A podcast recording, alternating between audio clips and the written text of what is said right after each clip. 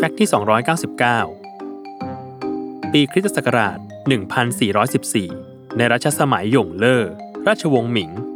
กองเรือมหาสมบัติได้นำสัตว์ชนิดหนึ่ง จากทูตรัฐมาลินดีเป็นผู้มอบให้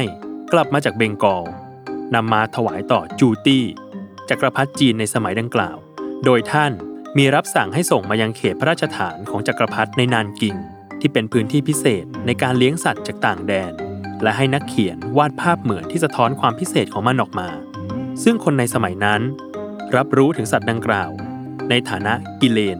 สัตว์ในตำนานของจีน ด้วยลำตัวที่คล้ายกวาง กีบเท้าแยกออกจากกัน และสีผิวที่สว่าง แต่จักรพรรดิกลับไม่ปักใจเชื่อว่าเป็นกิเลน ตามที่ประชาชนมอง เพราะมองว่ามันถูกนำเข้าจากต่างประเทศ อีกทั้งพระองค์ยังยึดถือคติความเชื่อดั้งเดิมแบบขงจื้อ เรื่องที่ต้องให้ความสำคัญกับการปกครองที่ดีมากกว่าเรื่องเหนือธรรมชาติทำให้ความเชื่อระหว่างสัตว์ชนิดนี้กับกิเลนจึงตกไป จนแซลลี่เคเชิร์ชนักประวัติศาสตร์ภาควิชาเอเชีย และตะวันออกกลาง มหาวิทยาลัยเคมบริดจ์ศึกษาหลักฐานจากภาพวาด แล้วค้นพบว่า สัตว์ที่ทูตรัฐมาลินดีมอบให้จักรพรรดิจีนในช่วงนั้น คือยีราฟนั่นเอง